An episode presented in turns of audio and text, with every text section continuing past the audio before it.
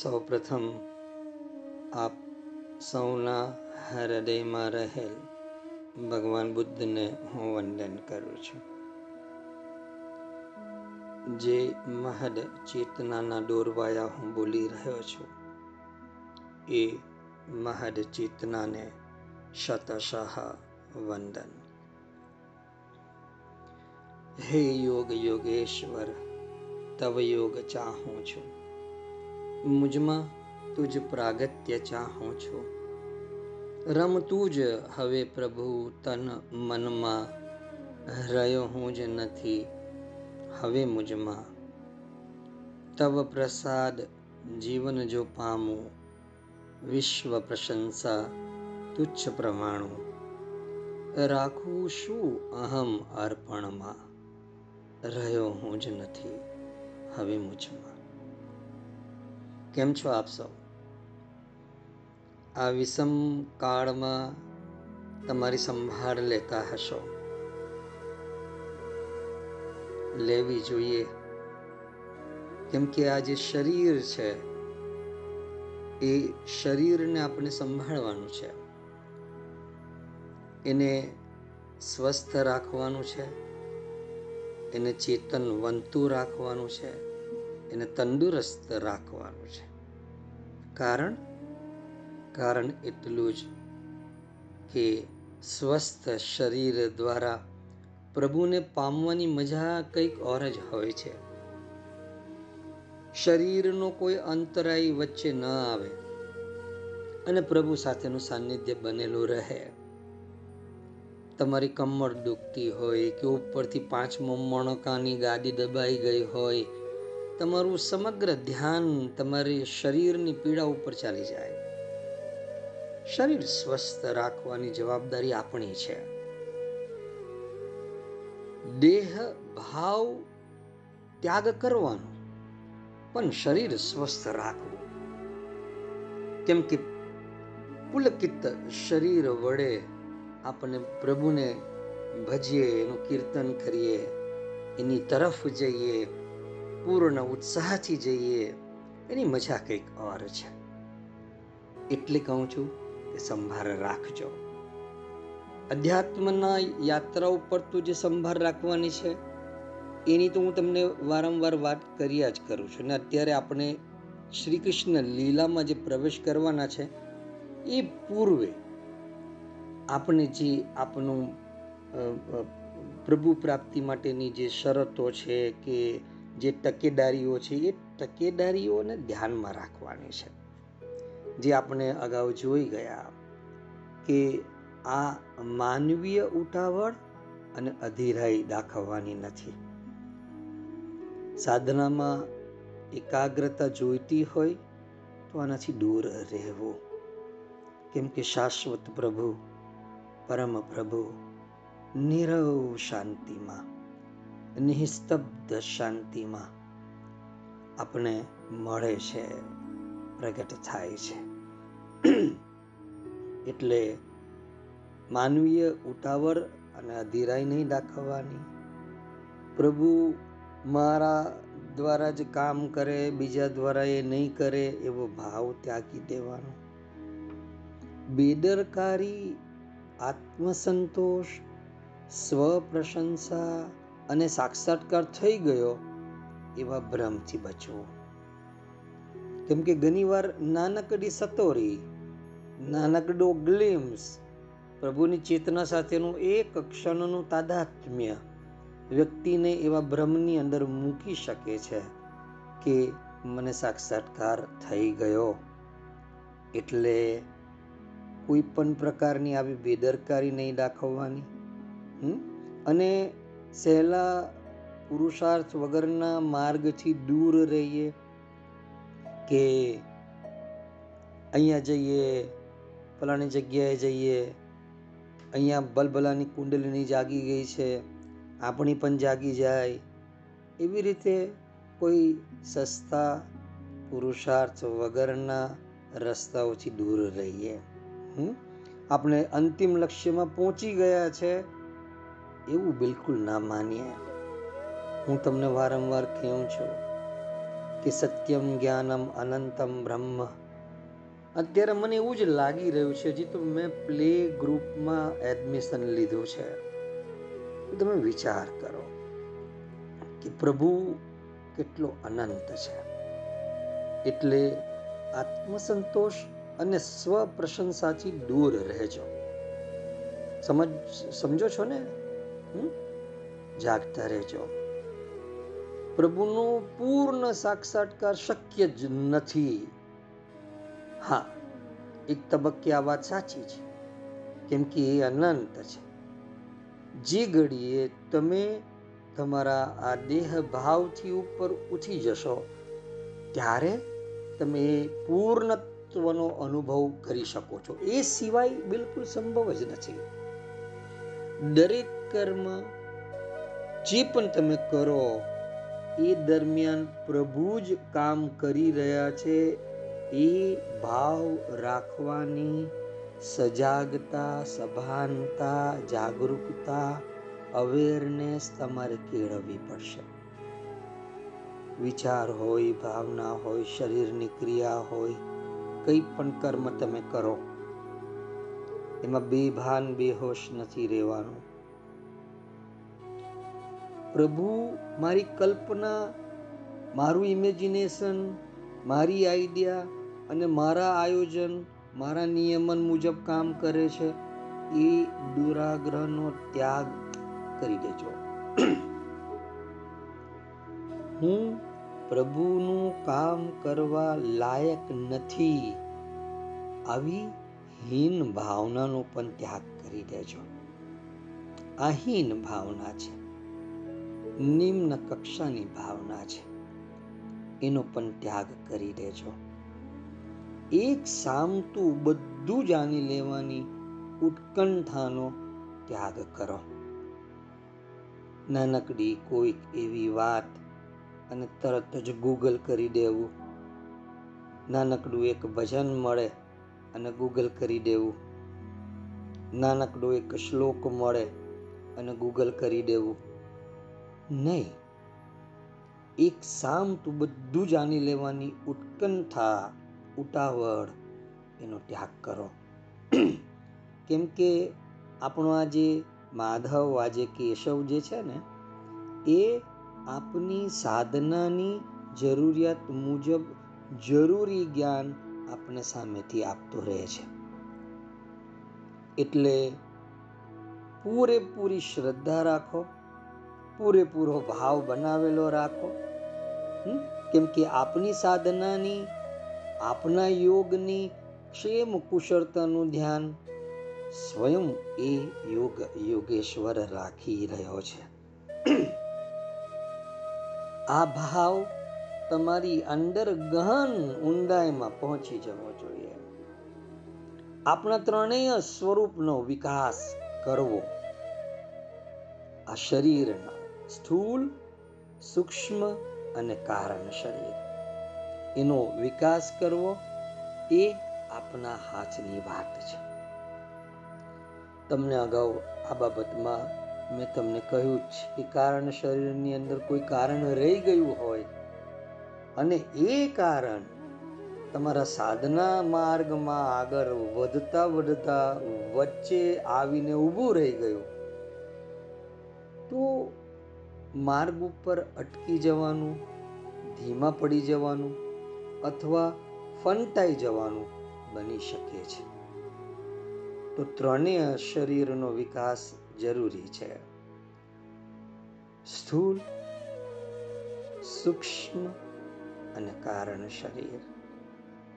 અને આપણી બુદ્ધિની જે મેં તમને વાત કરી છે કે ભાઈ આપણા શાસ્ત્રમાં જે બુદ્ધિની વાત કરેલી છે, ધી બુદ્ધિ, પ્રતિભા મેઘા પ્રજ્ઞા, આ પાંચ પ્રકારની બુદ્ધિની જે વાત કરેલી છે, એ વિકાસના પાંચ તબક્કા છે.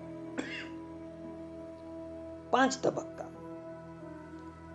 આપણી બુદ્ધિનો વિકાસ કરવો આ સાધના માર્ગ ઉપર ખૂબ જરૂરી છે.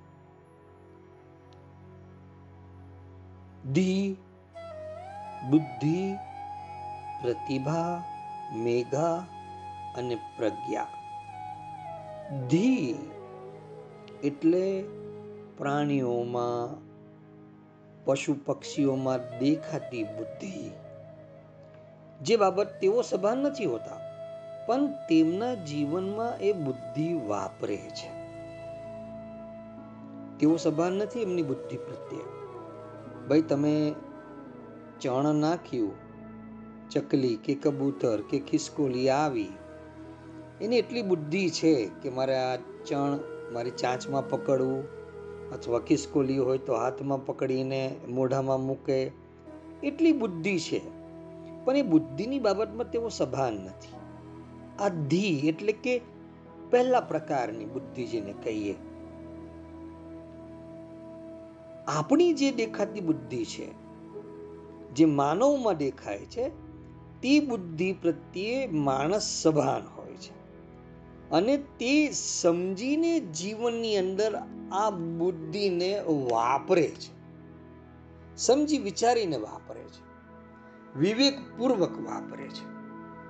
કે ચલો મારી પાસે આટલા રૂપિયા છે, ચલો આમાંથી હું આટલા ઇન્વેસ્ટ કરું, આટલા ખર્ચ માટે રવા દઉં, એમ એ સભાન છે કે મારી પાસે આ બુદ્ધિ છે. પણ આ બુદ્ધિ ભૌતિક જીવનમાં જ અટવાયેલી હોય છે. એ બુદ્ધિમાં પ્રકાશ પ્રવેશ્યો નથી. પ્રતિભા એટલે પ્રકાશ પ્રવેશેલો હોય એવી પ્રકાશિત થતી બુદ્ધિ. આ બુદ્ધિ શું કરે છે? એ ચિંતન અને સૂક્ષ્મ વિષયોમાં કામ કરે છે. વિજ્ઞાનીઓની બુદ્ધિ જે છે એ પ્રતિભા કક્ષાની છે. અને આ પ્રતિભાને સાધનામાં વાપરવામાં આવતી નથી. પ્રાણમય અને મનોમય કલા ક્ષેત્રે કે વિજ્ઞાન ક્ષેત્રે કે સાહિત્યના ક્ષેત્રે વાપરવામાં આવે છે. પણ એના પછીની જે બુદ્ધિ છે, મેઘા એ મેઘામાં પ્રતિભાને સાધનાના ક્ષેત્રમાં વાળવામાં આવે. મેઘનો અર્થ છે શુદ્ધ કરવું. પોતાના મન, પ્રાણને તે શુદ્ધ કરતી હોય. ત્યારે તે જાણે અશ્વમેઘ યજ્ઞ શરૂ થાય ને, એવી બને. મન બુદ્ધિને શુદ્ધ કરતી હોય. અને જાણે નર મેઘ યજ્ઞ શરૂ થાય. નર મેઘ એટલે બુદ્ધિ પ્રધાન જે માણસ છે, તર્કયુક્ત જે માણસ છે, એનો વધ થઈ જાય. સભાનતાથી, શાંતિથી સમજવાનો પ્રયાસ કરજો. કેમ કે જે સત્સંગ તમે સાંભળી રહ્યા છો, થોડુંક પણ ધ્યાન બને છે તમે ધીમાંથી, બુદ્ધિ, બુદ્ધિમાંથી પ્રતિભા, પ્રતિભામાંથી મેઘા બુદ્ધિમાં પ્રવેશ કરો છો.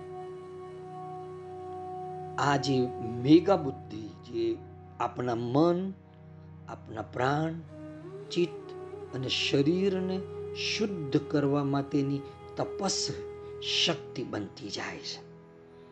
જો તમે મારા સત્સંગને કે કોઈ પણ સત્સંગને તમે ધ્યાનપૂર્વક સાંભળવાનો પ્રયાસ કરશો, તો જો કોઈક વાર રુદન ઉઠી ગયું, આખરંડ શરૂ થઈ ગયું, ચીસ નીકળી ગઈ, દુમો ભરાઈ આવ્યો, તો સમજો કે તમારી બુદ્ધિનો વિકાસ થઈ ગયો છે. મેઘા બુદ્ધિ તરફ તમે પ્રવેશ કર્યો છે. આ મેઘા બુદ્ધિ તમારા શરીરને, તમારા ચિત્તને, તમારા અંતરાકાશને શુદ્ધ કરતું જાય છે. પ્રત્યેક સત્સંગ ગુરુની પ્રત્યેક વાણી જેવો ગુરુ પ્રત્યે સમર્પિત છે, તેઓની બુદ્ધિ આ ધીમાંથી બુદ્ધિ અને બુદ્ધિમાંથી પ્રતિભા અને પ્રતિભામાંથી મેઘા. આ મેઘા બુદ્ધિ પાંચ પ્રકારની આપણા વેદની અંદર બુદ્ધિ કહી છે. ભાઈ ધી બુદ્ધિ તો પશુની જેમ ને ઘણા માણસો નથી જીવતા, પશુની જેમ ધી બુદ્ધિની અંદર. ખાવું, પીવું, સૂવું, મૈથુન કરવું અને ભયમાં જીવવું. આ સૌથી પ્રથમ પ્રકારની બુદ્ધિ. એ બુદ્ધિ પ્રત્યે સભાન નથી.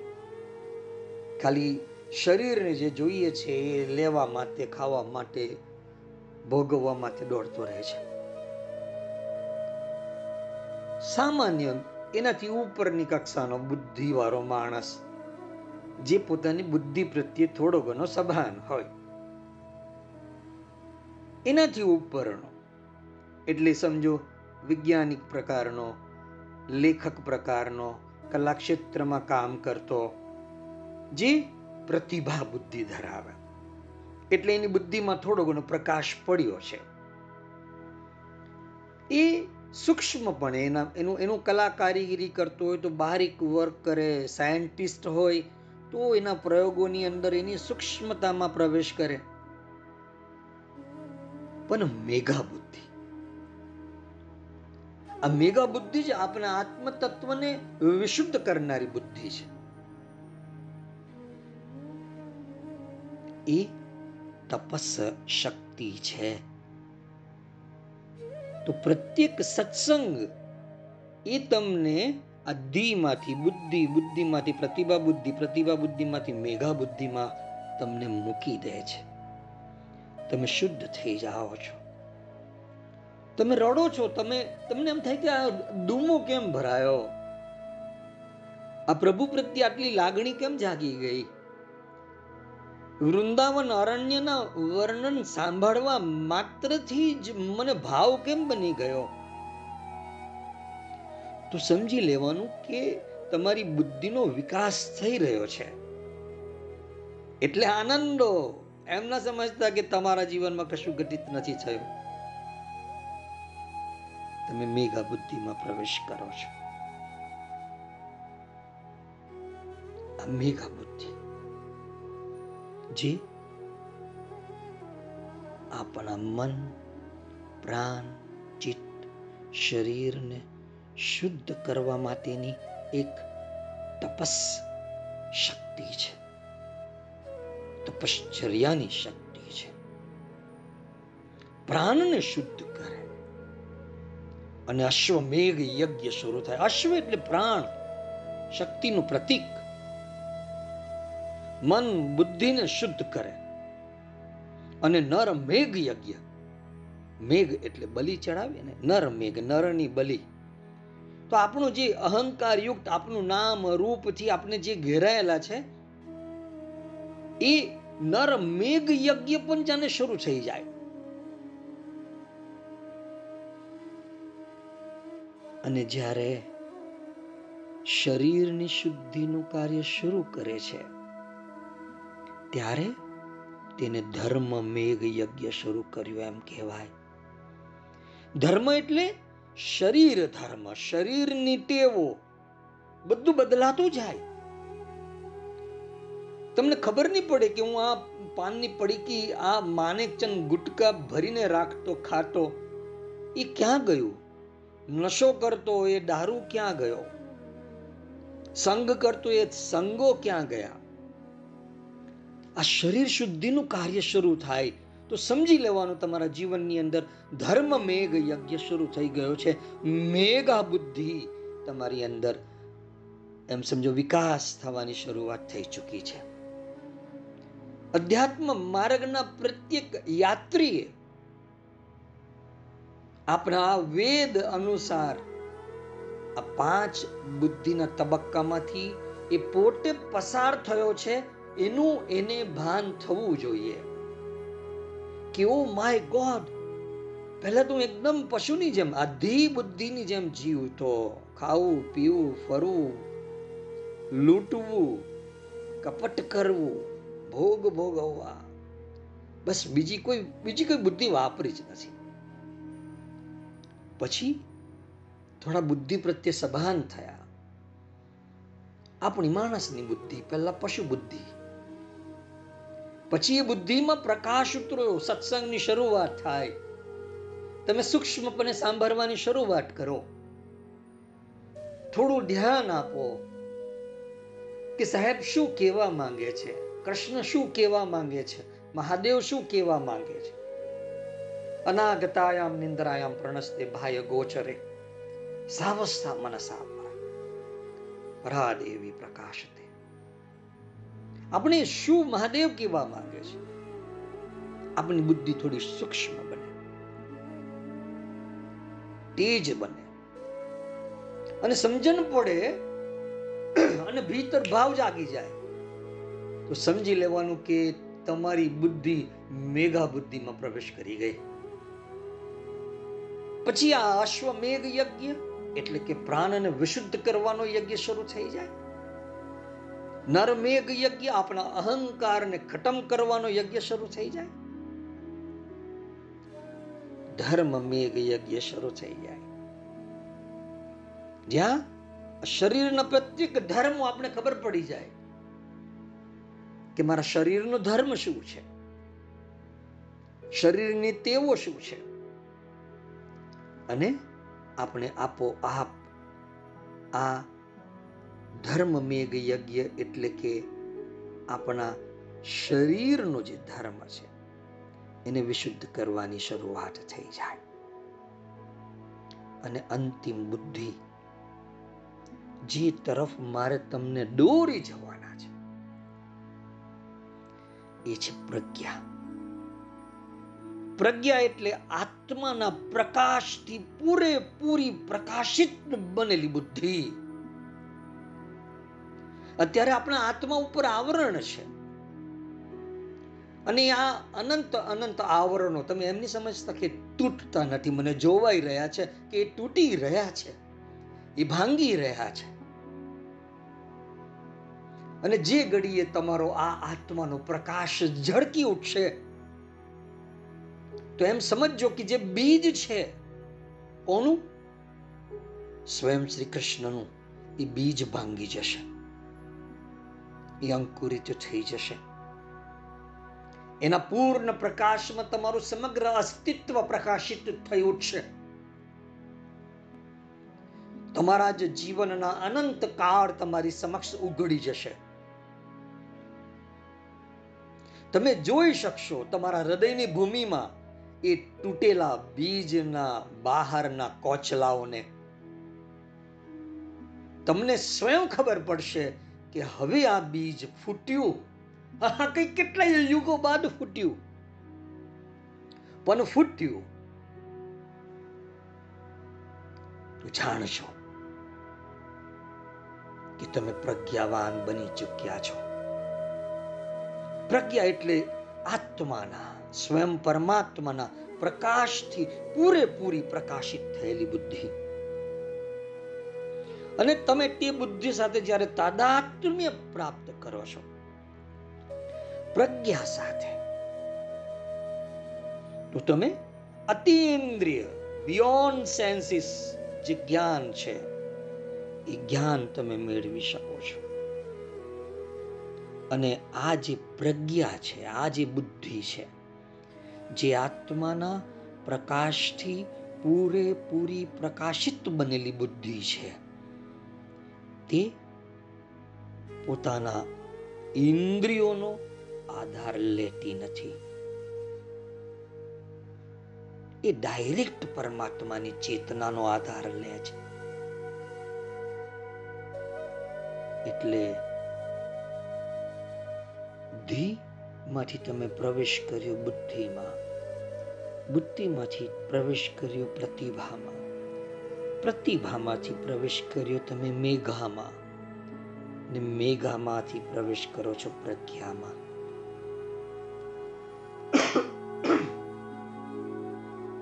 જે ઘડીએ પ્રજ્ઞામાં પ્રવેશ થઈ ચૂક્યો, સમજી લેજો, તમે સ્વયં બુદ્ધ છો. તમે સ્વયં કૃષ્ણ ચૈતન્ય છો.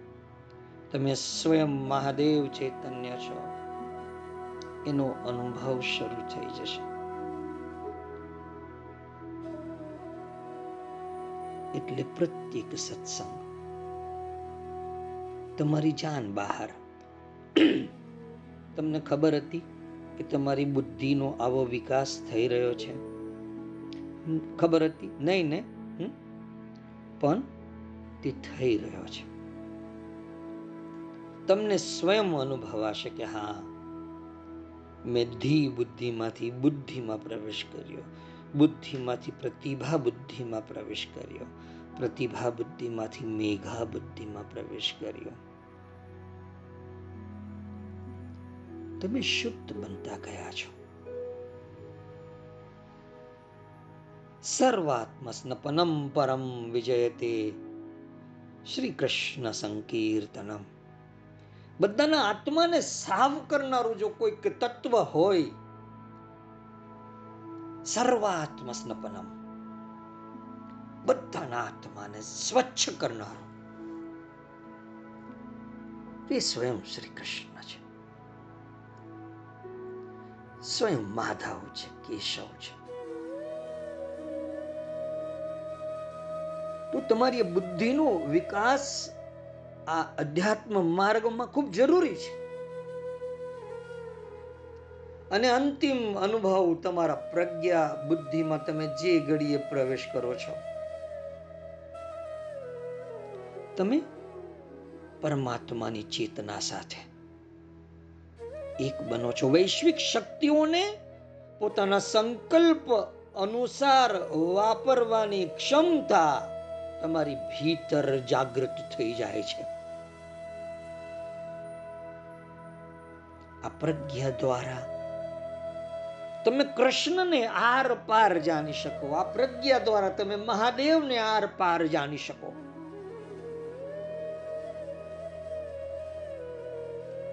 પ્રજ્ઞાનમ બ્રહ્મ. એમને કહેવામાં નથી આવ્યું. આ પ્રજ્ઞા દ્વારા જાણી શકાય. કોઈ શાસ્ત્ર દ્વારા, કોઈ પુસ્તક દ્વારા કોઈ કોઈના જીવન ચરિત્ર વાંચવા દ્વારા તમે નથી જાણી શકતા. કૃષ્ણ ચરિત્ર વાંચો અને કૃષ્ણ જાણવા આવી ગયો, અસંભવ છે. પ્રજ્ઞા બુદ્ધિથી તમે કૃષ્ણને આર પાર જોઈ શકો.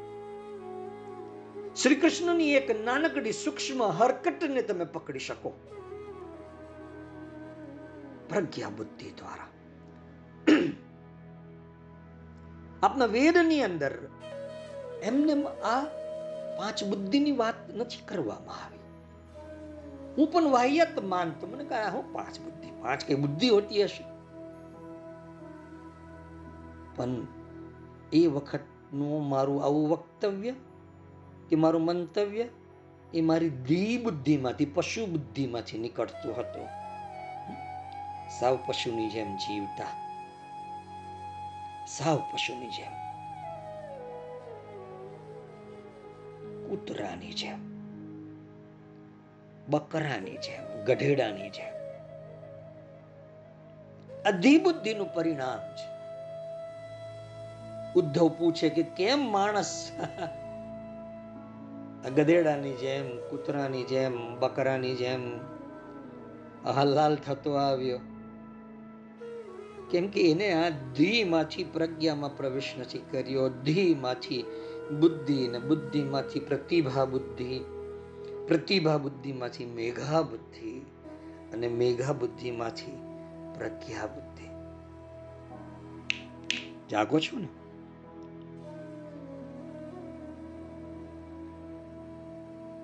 તમારી સંકલ્પ શક્તિ, તમારી સન્મુખ ચોખ્ખો રસ્તો બતાવી દે.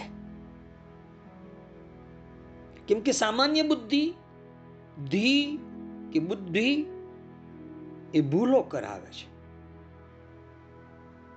પણ જો એકવાર પ્રકાશમય એટલે કે પ્રતિભા બુદ્ધિમાં તમે પ્રવેશ કરો ને પછી તમારી આ પ્રતિભા બુદ્ધિ જ્યારે શુદ્ધ મેઘા બુદ્ધિ બને, તો તમે પ્રકૃતિ કરતા પણ ઉપર ચડી પ્રભુ સાથે સભાન સંપર્ક સ્થાપી શકો છો.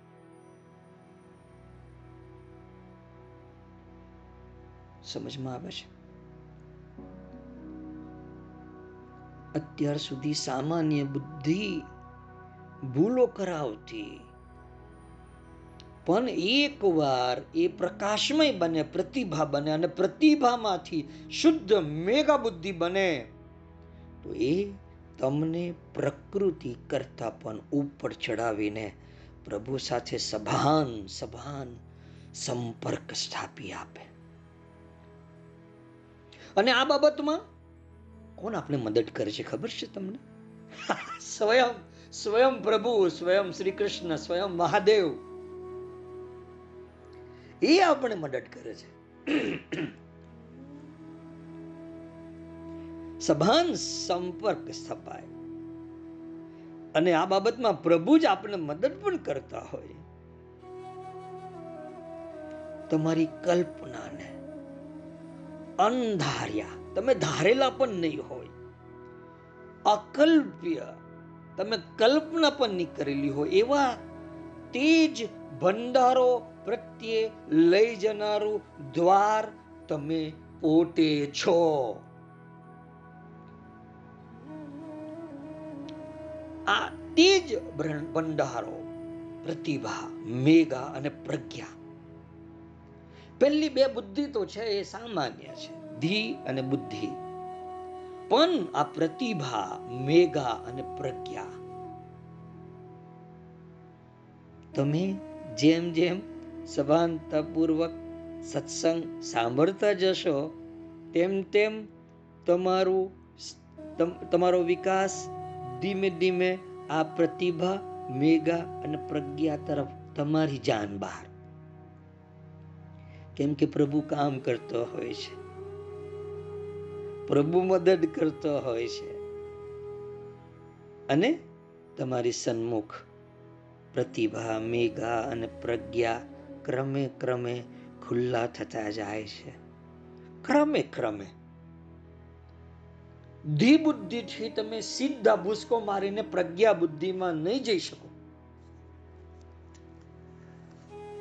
સામાન્ય સભાન બુદ્ધિ મનુષ્યની જે હોય સામાન્ય માણસની, એમાંથી ભૂસકો મારીને તમે મેગા બુદ્ધિમાં પ્રવેશ ના કરી શકો. આ ક્રમાનુસાર પ્રવેશ તમારો થશે. ક્રમાનુસાર વિકાસ થશે. એટલે આપણું શાસ્ત્ર કહે છે કે બાર વર્ષે બાવો પાકે. સમય જાય. આવરણો કેટલા બધા ચડેલા છે આપણી ઉપર. પ્રભુની મદદ આપણને મળતી રહે છે. આપણે કોઈ પણ વસ્તુ બાબતનો નિર્ણય લેતી વખતે આપની અંદર રહેલા પેલા આંતરિક દિવ્ય પ્રકાશ સાથે એકરૂપ થઈ જવું. તેથી આપને અંદરથી આંતર પ્રેરણા મળે. અને પ્રભુ આપને સાચું માર્ગદર્શન આપે. સમજો કોઈક શ્લોક હોય, મને સમજણમાં નહીં આવતી હોય, તો હું આંખ બંધ કરું અને મારી ભીતર આંતર પ્રેરણા મેળવવા જાઓ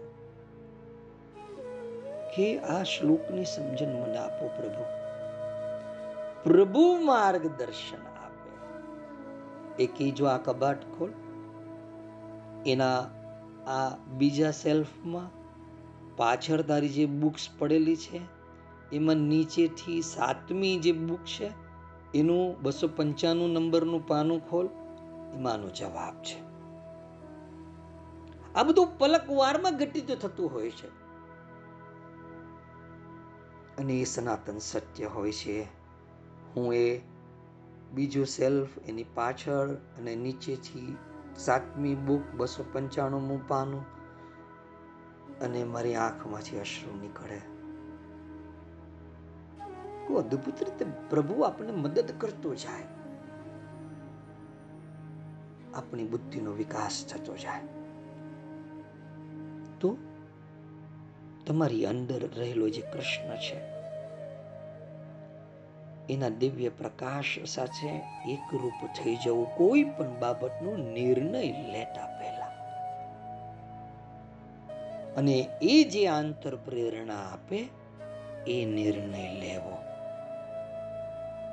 આપણે ફક્ત આપની અંદર રહેલા એ શ્રી કૃષ્ણના પરમ પ્રકાશને સમર્પિત થઈ જવાનું છે.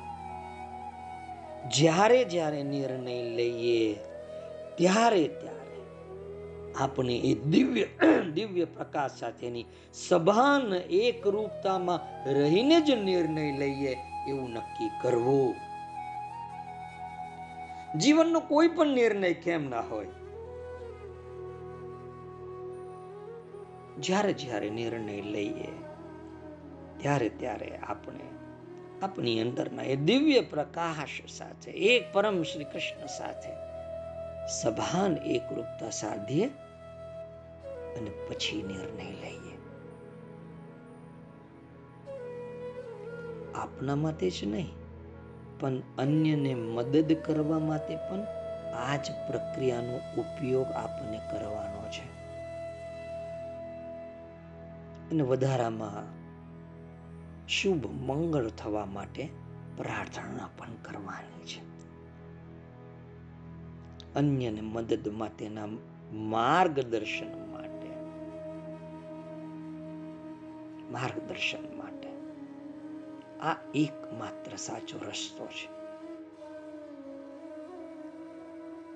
આપણે પ્રાર્થના એમ કરીએ કે, હે પ્રભુ, હું આ તારા પ્રકાશ સાથે સતત સંપર્કમાં રહું પરિસ્થિતિની વિવિધતા ગમે તેવી કેમ ના હોય, જે પણ ઉકેલ મને મળશે એ મને અનુકૂળ જ બની રહેશે. પરમાત્માના કૃષ્ણના દિવ્ય સાનિધ્યની પૂર્ણ સભાનતા પ્રત્યે જાગૃતિ દાખવો. પ્રભુના પરમ નિયમ પ્રત્યે જાગૃત બનો. અને તેના થકી તમે પૂર્ણ રૂપાંતરને પામો. પૂર્ણ રૂપાંતરને પામો. આ પ્રભુ રૂપ કે આ પ્રભુનો પ્રકાશ આપને ધારણ કરીને આપને આપની જડતાનું રૂપાંતર કરવાનું છે આ ઉદ્દેશ. કદી પણ ન ભૂલવો. આપણે કોઈ સ્થળે પૂજાઈએ, આપણું માન સન્માન થાય, એને માટે નહીં. આપની ભીતર આ પ્રભુ રૂપ આ કૃષ્ણ રૂપ આ મહાદેવ રૂપ આ પ્રકાશને મેં ધારણ કર્યો છે. મેં એટલે ધારણ કર્યું છે કે મારા જડત્વનું જે જડ જડતાને કારણે હું યુગોથી જન્મ જન્મથી અધૂરો રહ્યો છું. મારી આ જડતાનું, મારી આ અચેતનતાનું મારે રૂપાંતર કરવાનું છે. આ ઉદ્દેશ આપને ભૂલવો નહીં. પ્રકાશ સ્વરૂપ કૃષ્ણની શરીરમાં ધારણ કરવાથી કૃષ્ણની હાજરી અનુભવવા લાગશે. અને અનુભવવા લાગે એટલે સાધના પૂરી થઈ ગઈ. એવા બ્રહ્મ પણ રહેવું નહીં. આ તો સાધનાનો પ્રથમ તબક્કો પૂરો થયાની નિશાની છે. કે હવે પ્રભુની હાજરીમાં પ્રગટ થતી દિવ્ય શક્તિઓનો ઉપયોગ મન, પ્રાણ શરીરની રૂપાંતર પ્રક્રિયામાં વાપરવાનો છે. નહીં કે મારા સ્વાર્થ માટે. મારો ધંધો થઈ જાય, કોઈકની નોકરી લાગી જાય, કોઈકને છોકરા છૈયા થઈ જાય. નહીં, આપણી જડતાનું, આપણી અચેતનતાનું રૂપાંતર કરવાનું, પરમ ચૈતન્યમાં. જાગો છો ને? કેમ કે પ્રભુની હાજરી અનુભવાય, તો આપણને એવો ભ્રમ જાગી જાય છે. મને આવો ભ્રમ જાગેલો અને મારા માથામાં એને ટપલી મારી જોરથી ચટ સાલા. અટકી જશે ભાઈ. બ્રહ્મ નહીં રહેવું કે સાધના પૂરી થઈ ગઈ. આ તો સાધનાનો પ્રથમ તબક્કો પૂરી થયાની નિશાની છે. કે આ પ્રભુની હાજરીમાં પ્રગટ થતી આ દિવ્ય શક્તિઓનો ઉપયોગ તો મારે મારા મન, પ્રાણ, શરીરના રૂપાંતર કરવામાં વાપરવાનો છે. આ ત્રણે ત્રણ જડતાને કારણે અચેતનના પ્રભાવથી અશુદ્ધ બનેલા છે. અને જ્યાં સુધી એનું રૂપાંતર નહીં થાય, ત્યાં સુધી પરમ વિશુદ્ધ પરમ આનંદ એ શ્રી કૃષ્ણના અનુભવનું સાતત્ય બનતું નથી. એમ સમજવાનું કે હવે આ જડતાના રૂપાંતરની સાધનાનો તબક્કો શરૂ થયો છે. ચિત્ત, મન, પ્રાણ શરીરને આપણા તપસ દ્વારા શુદ્ધ કરતા જઈએ. કેમ કે પ્રભુ આપણી ભીતર જાગી ચૂક્યો છે. બીજ તૂટી ગયું છે. એ તૂટેલા બીજના કોચલાને જોઈ શકીએ છીએ કે હવે મારી યાત્રા એક અલગ આયામમાં જઈ રહી છે. અલગ આયામ હવે ઈચ્છાઓની અંદર દોડવાનું નથી. કેમ કે આ ઈચ્છા છે, તો તમારું શોષણ છે. જે માણસ ઈચ્છા નથી કરતો, તેનું શોષણ નહીં થઈ શકે. પણ કોઈ ગુરુ, કોઈ જ્યોતિષ, એને એમ કે તું આમ કર, તારી આ ઈચ્છા પરિપૂર્ણ થશે. તો એનું શોષણ શરૂ થઈ જશે. કેમ કે આ શોષણ એ ઈચ્છાઓને કારણે થાય છે. જેટલું બની શકે તમારાથી તમારી ઈચ્છાઓને અલગ કરી દો. કારણ કે ઈચ્છાઓ અસ્વાભાવિક છે. પણ એની સાથે સાથે તમારી જરૂરિયાતને ક્યારેય મારશો નહીં. કારણ કે તે સહજ સ્વાભાવિક છે. જરૂરિયાતો અને ઈચ્છાઓ અસ્વાભાવિક છે. તમારી જરૂરિયાતને જરૂર પૂરી કરી લેવી અને મારી આ વાત ઉપર બરાબર ધ્યાન આપો. જરૂરિયાત જરાય વધુ નથી. તે એકદમ સીધી, સાદી અને સરળ છે. શું જોઈએ તમારે? ભોજન, પાણી, મકાનનો આશરો અને કોઈક એવું પાત્ર જે તમને પ્રેમ કરે. જેને તમે પ્રેમ કરી શકો. બીજું શું જોઈએ તમારે? પ્રેમ, ભોજન અને ઘર. આ સીધી સાદી, સાફ જરૂરિયાત છે. અને ધર્મ આ બધી સામાન્ય જરૂરિયાતની વિરુદ્ધ ઊભા થઈ જાય છે. પ્રેમની વિરુદ્ધ. તેઓ કહે છે કે બ્રહ્મચર્ય સાધો. ભોજન વિરુદ્ધ. તેઓ કહે છે કે ઉપવાસ રાખો. ઘરના આશ્રયની વિરુદ્ધમાં તેઓ કહે છે કે, મુનિ બની ઘર વિહીન રખડો, આગ્રહી બની જાઓ.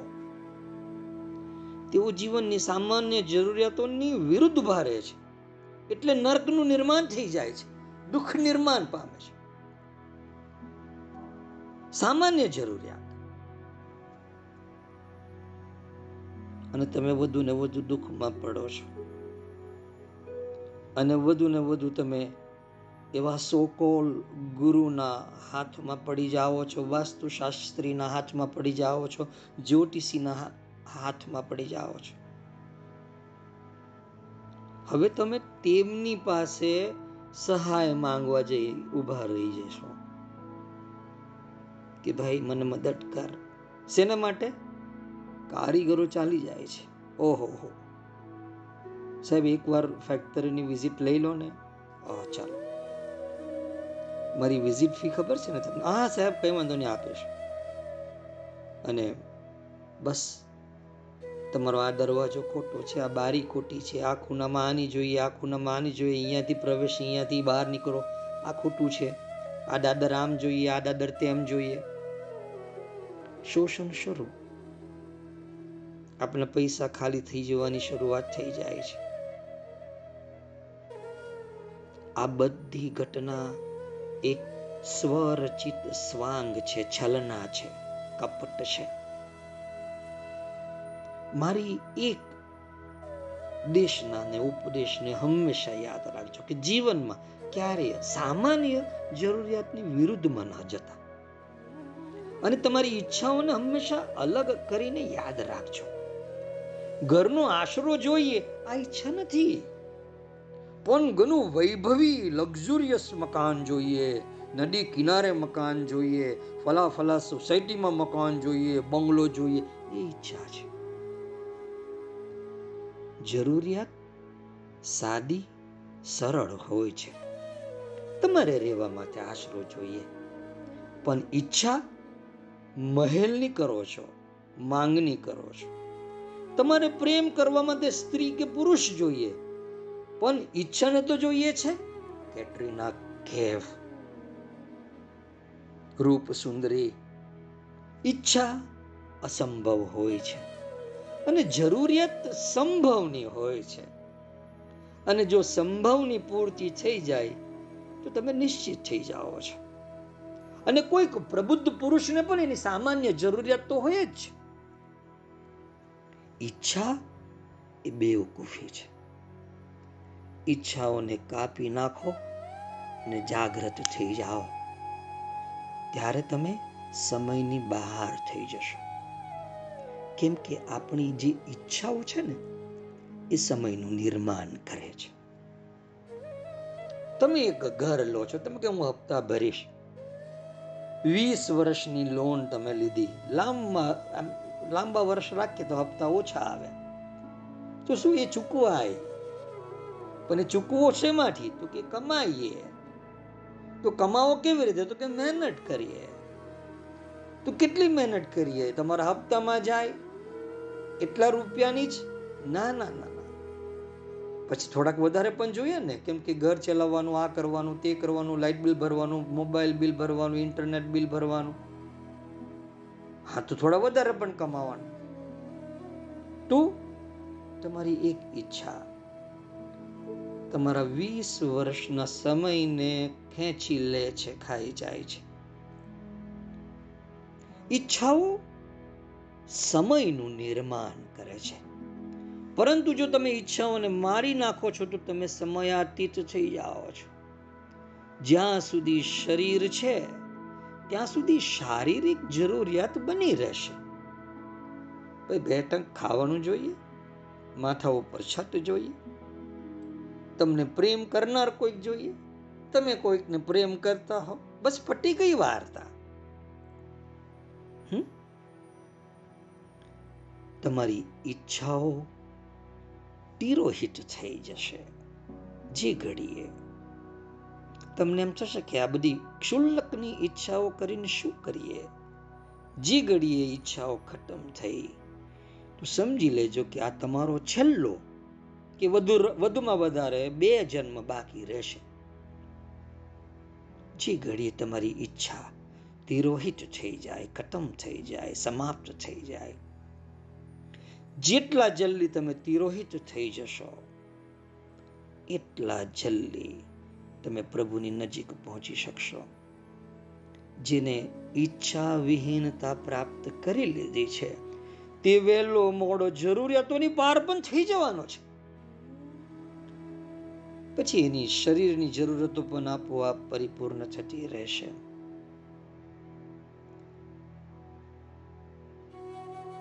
અને પરમાત્મા તરફની ગતિ તીવ્ર બનશે. આ જરૂરી છે. ઈચ્છાઓ બેવકૂફી છે. કેમ કે તમારો સમય લઈ જાય છે. આપણે એમ કે ઈચ્છા સમય કેવી રીતે લઈ જાય? તો કે ભાઈ તમે એક લાખ રૂપિયા ભેગા કર્યા એક વર્ષ મહેનત કરીને. અને એ એક લાખ રૂપિયા તમે કોઈક બાબતમાં ખર્ચી નાખો છો. ફોરેન ટૂરમાં ફરી આવ્યા. કેટલી? ત્રણ દિવસ. બે નાઈટ ત્રણ દિવસ.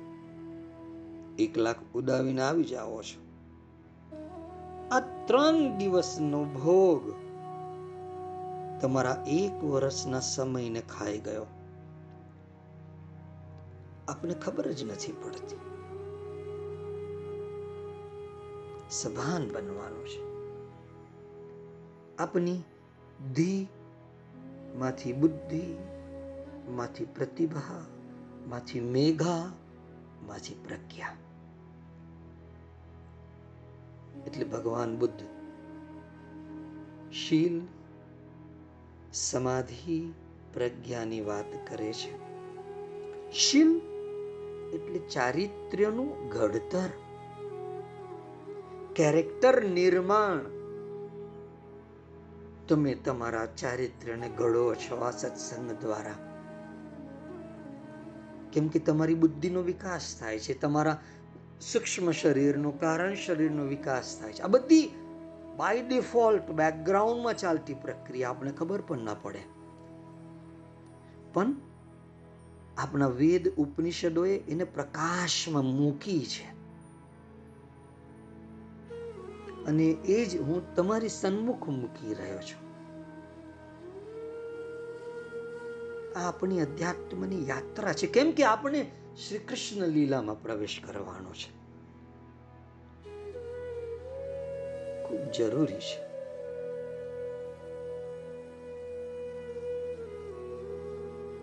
આપણું ઘડતર, આપણા શીલનું નિર્માણ અને જેમ જેમ તમે સભાન બનતા જશો તેમ તેમ સમાધિ બનતી જશે. જેમ જેમ તમારું મન અને મનમાં ઉઠતી વૃત્તિઓ નાશ પામતી જશે, શૂન્ય થતી જશે, સમાધિનો અનુભવ તમને સતત સતત થતો જશે. તમારું શીલ બની ગયું, તમારી સમાધિ બનતી ગઈ, તમારી બુદ્ધિ, તમારી જાણ બહાર ધીમાંથી, બુદ્ધિમાં પ્રવેશી, બુદ્ધિમાંથી પ્રતિભા બુદ્ધિમાં પ્રવેશી પ્રતિભા બુદ્ધિમાંથી મેઘા બુદ્ધિમાં પ્રવેશી, મેઘામાંથી પ્રજ્ઞામાં પ્રવેશે છે. અને પ્રજ્ઞા એટલે જ્યાં આત્માનો સ્વયં તેજોમય પ્રકાશ જે બુદ્ધિ ઉપર પડે. એ પ્રજ્ઞાવાન તમે બનતા જાઓ છો. ધીમે ધીમે તમારી આ પ્રજ્ઞામાં તમે સ્થિર થતા જાઓ છો. અને તમે સ્થિત પ્રજ્ઞ બનો છો. શ્રી કૃષ્ણ જે કહે છે એ સ્થિત પ્રજ્ઞતા કે જે પોતાની પ્રજ્ઞામાં સ્થિર થયો છે, એ સ્થિત પ્રજ્ઞ મને સર્વપ્રિય છે, એ સર્વોત્તમ યોગી છે.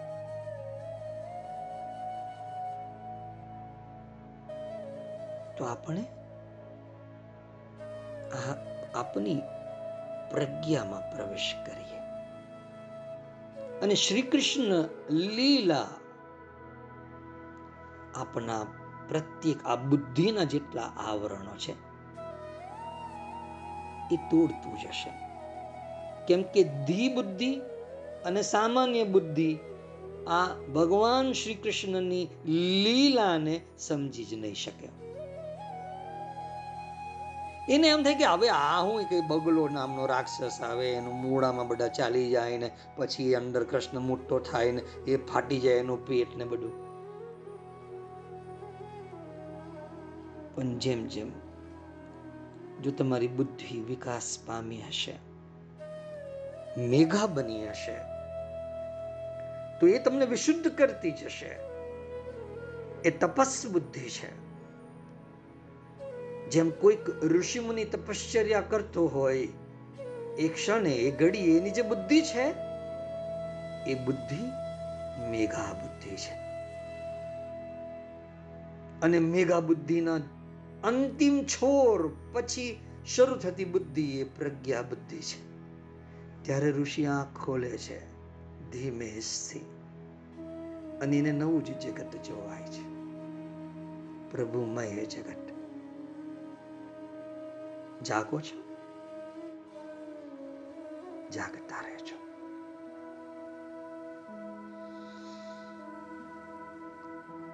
આપણે શ્રી કૃષ્ણ લીલામાં પ્રવેશ કરવા પૂર્વે જે બેસિક સમજણ, પાયાની સમજણ, આપણા વિકાસોની વાત ત્રણ શરીરના વિકાસ, ત્રણ સ્વરૂપ છે મનુષ્ય. સ્થૂળ, સૂક્ષ્મ કારણ. આ ત્રણનો વિકાસ થાય તો જ મહાકારણ, પ્રભુના જે કારણ શરીર છે, પ્રભુનું શરીર.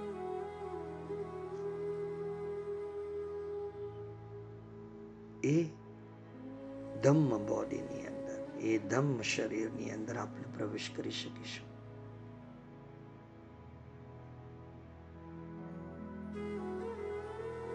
દરેક વ્યક્તિ એ ઈચ્છે છે કે પોતાનું હૃદય બસ આ જ રીતે ખુલી જાય અને એના હૃદયની અંદર જે યુગોથી સંગ્રહાયેલું સ્વયં શ્રી કૃષ્ણનું બીજ છે, એ બીજ એનું કોચલું તોડે એ અંકુરિત થાય અને એ વિકાસ કરે. પરંતુ એકવાર જો આ કોચલું તૂટી ગયું બીજનું પછી એનો વિકાસ સડસડાટ છે. પછી તો જેમ બાલકૃષ્ણ કેટલી બધી લીલા કરે છે, કેટલા શક્તિથી ભરેલા છે, તો તમે કલ્પના કરો જ્યારે બીજ તૂટશે અને તમારી ભીતર કૃષ્ણ જે અંકુરિત થશે, બાલકૃષ્ણ, તમને ત્યારે તમારી શક્તિનો, તમારી આત્મશક્તિનો અનુભવ શરૂ થશે. તમારું તાદાત્મ્ય બનતું જશે. તમારી જે ભીતર રહેલા એ કૃષ્ણ સાથે. સર્વસ્ય ચાહમ હૃદય સન્નિવિષ્ટ આપણી ભીતર રહેલા એ પરમ શ્રી કૃષ્ણ સાથે. આપણું તાદાત્મ્ય બનતું જશે. પછી આપણી આ પાંચે બુદ્ધિ સડસડાટ અંતિમ પ્રજ્ઞા બુદ્ધિ તરફ સ્થિર થવાની શરૂઆત કરી દેશે.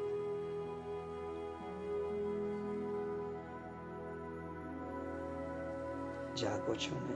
મારા વહાલાઓ જાગતા રહેજો.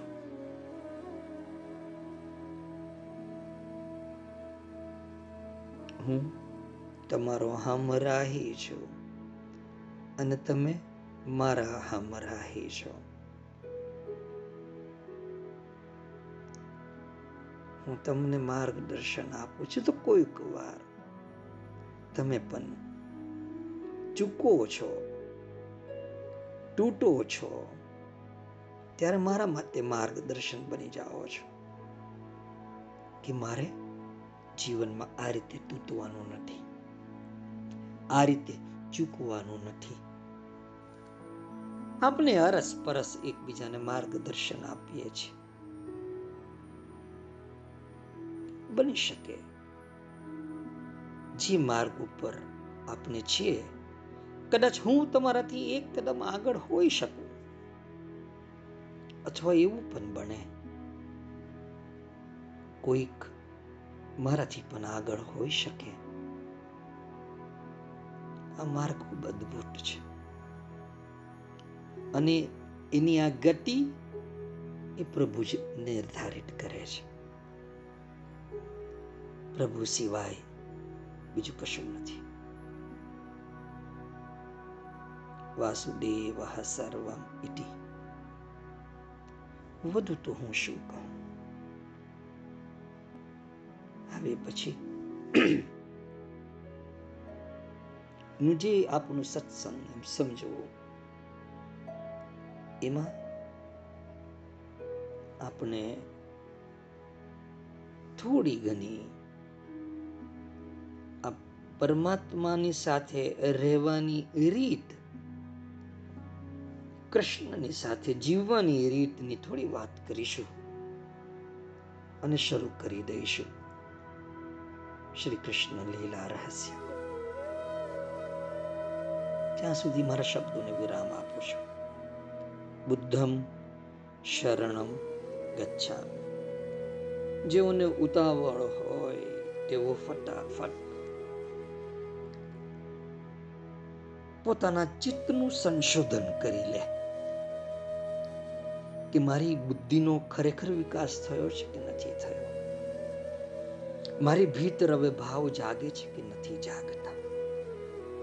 દુમાં ભરાય છે દુષ્કાળ આવે છે કે નથી આવતા? જો આવતા હોય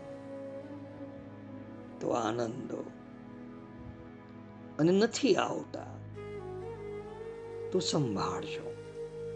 સભાન બનજો. કેમ કે સંસારનું આવરણ અથવા સંસારનો પ્રભાવ હજી શરૂ છે. અસ્તુ.